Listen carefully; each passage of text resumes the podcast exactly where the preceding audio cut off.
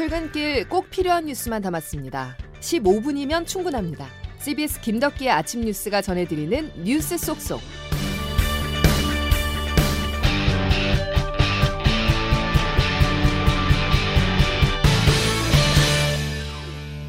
여러분 안녕하십니까? 1월 6일 김덕기 아침 뉴스입니다.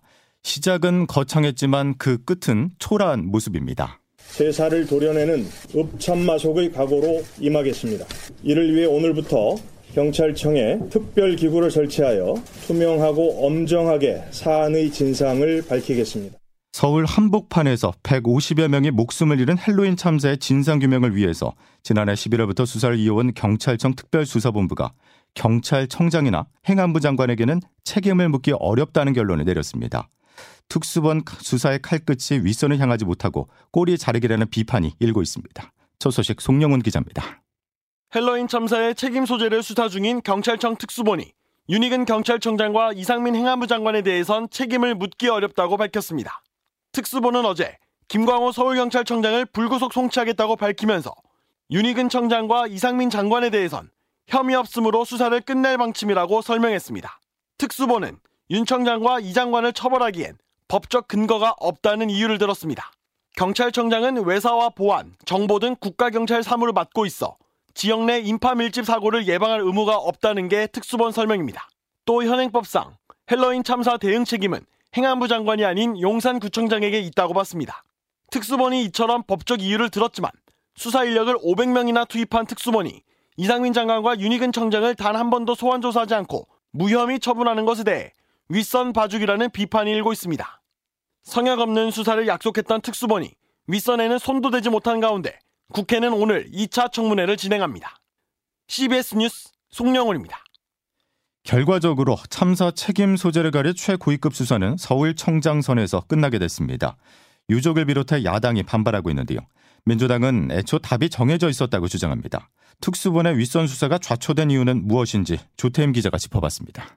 유족들은 경찰청 특수본이 윤희근 경찰청장과 이상민 행안부 장관에 대해서 책임을 묻기 어렵다는 결론을 내리자 어느 누구 하나 정치적 책임, 법적 책임을 지지 않는다며 울분을 토했습니다. 안전을 책임지는 장관, 시장, 지휘관으로서 마땅히 해야 할 책임 이전과 사과가 그래도 특수본은 참사 전후 부실 대응 의혹을 받는 김강호 서울경찰청장을 불구속 송치하기로 했는데 결국 특수본 수사의 칼끝은 서울청장선에서 마무리되는 겁니다. 민주당 조응천 의원입니다. 특수본에서 용산자 들어가시는 분들만 수사하고 책임 묻고 끝내겠다라는 취지로 아마 성역 없는 수사를 공언했지만 특수본의 수사는 애초에 태생적 한계가 있었습니다.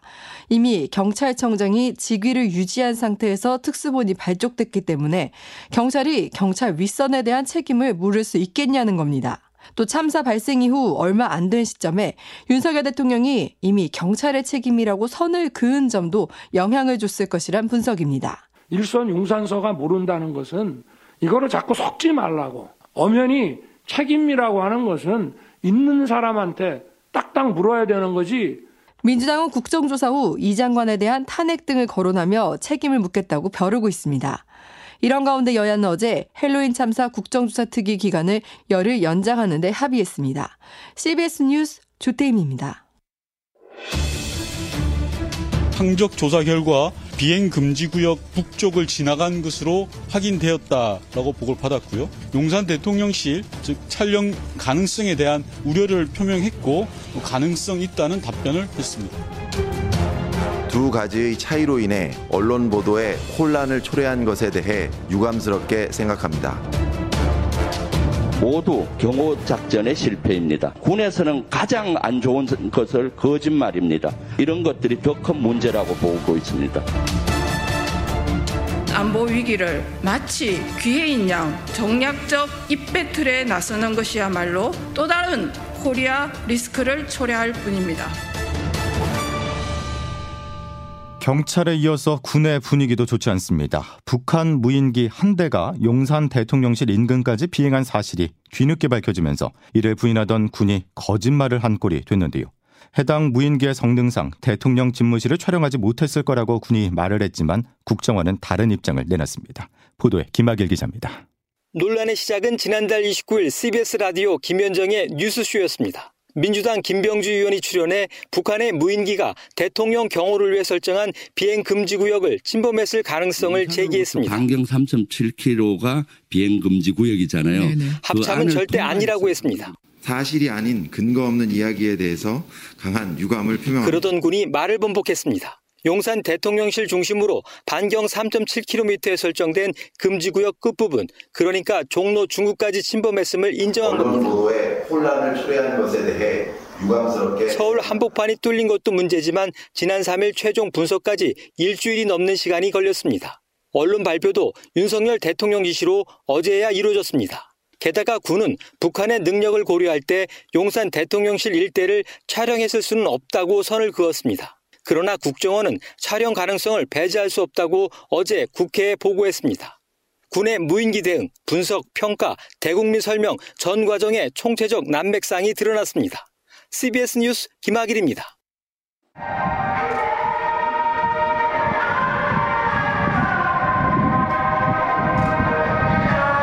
여러분도 한번이 개인 생활에 치유받지 않는 상황에서 할 수 있게 되길 바라겠습니다. 과거 대북 확성기 실제 방송을 들어보셨는데요. 정부가 대북 확성기 방송과 전단지 살포가 가능한지 여부를 검토하고 있습니다. 북한이 가장 민감하게 반응하는 부분 중에 하나가 심리전인데요. 이 내용은 양승진 기자가 보도합니다. 정부는 북한이 다시 영토 침범에 준하는 도발을 감행하면 대북 확성기 방송 재가동 등으로 맞대응하는 방안을 검토하고 있습니다. 윤석열 대통령이 9.19 군사합의 효력 정지를 거론한 데 따른 후속 조치로 강경 대응 기조를 이어가는 모습입니다. 북한을 향해 도발을 자제하라는 메시지를 보내는 차원으로 풀이되는데 통일부는 실제로 재개할 수 있는지 검토에 들어갔습니다. 대북 확성기를 통한 심리전은 남북 관계 상황에 따라 중단과 재개를 반복해왔습니다. 가장 최근에 재개된 건 2016년 1월 북한이 4차 핵실험을 단행하면서부터인데 이때도 북한은 강하게 반발했습니다. 남조선 괴뢰들의 심리전 방송 재개는 우리의 병진 노선에 따르는 정상적인 공정과는 하등의 연관도 없는 생뚱같은 도발이다. 앞서 2015년에는 북한이 확성기를 향해 발표해 남북 간 물리적 충돌의 원인이 되기도 했습니다. 군의 확성기 방송은 사상적 단계를 중시하는 북한으로서는 극도로 예민하게 반응하는 뼈아픈 조치로 알려졌습니다. 북한이 이를 빌미로 접경 지역 등에서 국지 도발을 일으킬 수 있다는 우려가 나오면서 접경 지역 주민들의 불안감도 커지고 있습니다. CBS 뉴스 양승길입니다. 북한도 내부와 외부를 향해서 명확한 메시지를 던졌습니다. 지난 2018년 북미 대화를 주도했던 리영호 전 북한 외무상이 숙청된 것으로 확인됐는데요. 이게 어떤 의미일까요? 장규석 기자가 설명해 드립니다. 미국의 트럼프 전 대통령 재임 당시 백악관을 방문해 김정은 위원장의 친서를 전달하는 등 북미 대화를 주도했던 리용호 전 외무상이 숙청된 걸로 확인됐습니다. 일본 요미르 신문은 리 전 외무상이 지난해 처형된 걸로 보인다고 보도했지만 우리 정부 당국은 숙청은 확인되지만 처형 여부는 확인이 안 됐다고 국회 정보위원회에 보고했습니다. 윤건영 국회 정보위 민주당 간사입니다. 이용호 전 외무상 어, 숙청 여부는 확인되나 어, 처형 여부는 어, 확인되고 있지 않았다라고 확인했습니다. 대화와 협상을 주도했던 리용호 전 외무상이 숙청되면서 김정은 정권 내 협상 파의 입지는 크게 좁아졌을 것이란 해석이 나옵니다. 아울러 국정원은 최근 군 서열 1위 박정찬 전 노동당 중앙군사위 부위원장이 해임된 것을 비롯해 군 수뇌부가 대거 교체된 사실도 확인했습니다.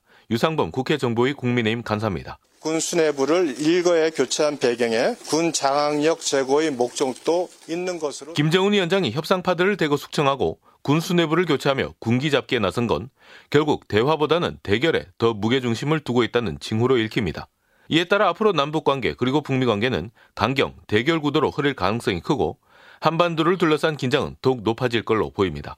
CBS 뉴스 장규석입니다. 유럽의 긴장감을 끌어올리고 있는 러시아 푸틴 대통령이 깜짝 휴전을 선언했습니다. 36시간이라는 짧은 시간이지만 300여일 만에 우크라이나에서는 총성이 멈췄는데요. 바이든 미국 대통령은 푸틴이 숨 쉴 틈을 찾으려고 노력하는 것 같다고 말했습니다. 장성주 기자입니다. 푸틴 러시아 대통령이 우크라이나에 휴전을 요청했습니다. 기간은 정교회의 크리스마스 이브와 크리스마스 당일인 현지 시간으로 6일 낮 12시부터 7일까지 36시간 동안입니다. 푸틴 대통령은 또 측근인 러시아 정교회 수장 키릴 모스크바 대주교의 요구에 따라 크리스마스 예배에 참석할 수 있도록 러시아군에 휴전을 명령했습니다. 하지만 휴전이 실제 이뤄질지는 불투명합니다. 먼저 우크라이나는 휴전 제안을 거짓과 위선이라며 거절했습니다. 미하일로 포돌야크 우크라이나 대통령 보좌관은 러시아가 점령한 영토에서 떠나야만 잠시라도 휴전할 수 있다고 비판했습니다. 심지어 러시아가 우크라이나 도네츠크 지역에 설치한 괴뢰 정부의 수장도 휴전에 대한 어떤 이야기도 있을 수 없다면서 우크라이나가 도발하면 대응하겠다는 입장입니다. 조 바이든 미국 대통령은 푸틴에게 숨 쉴 틈이 필요한 것 같다고 평가했습니다. 한편 이번 러시아의 휴전 요구는 미국이 처음으로 브래들리 전차를 지원하는 등 서방이 우크라이나에 추가 무기 지원을 발표한 직후 나왔습니다. CBS 뉴스 장성주입니다. 다음 소식입니다. 요즘 눈비 소식이 잦다는 느낌이지만 강원 영동 지역은 그렇지가 않습니다. 일부 섬 지역은 물이 부족해서 김장도 바닷물로 담글 정도인데요. 산간 지역이 많은 강원은 건조한 날씨로 인해 산불 발생에 대한 긴장감이 어느 때보다 높습니다. CBS 강원 영동 방송 전영래 기자가 취재했습니다.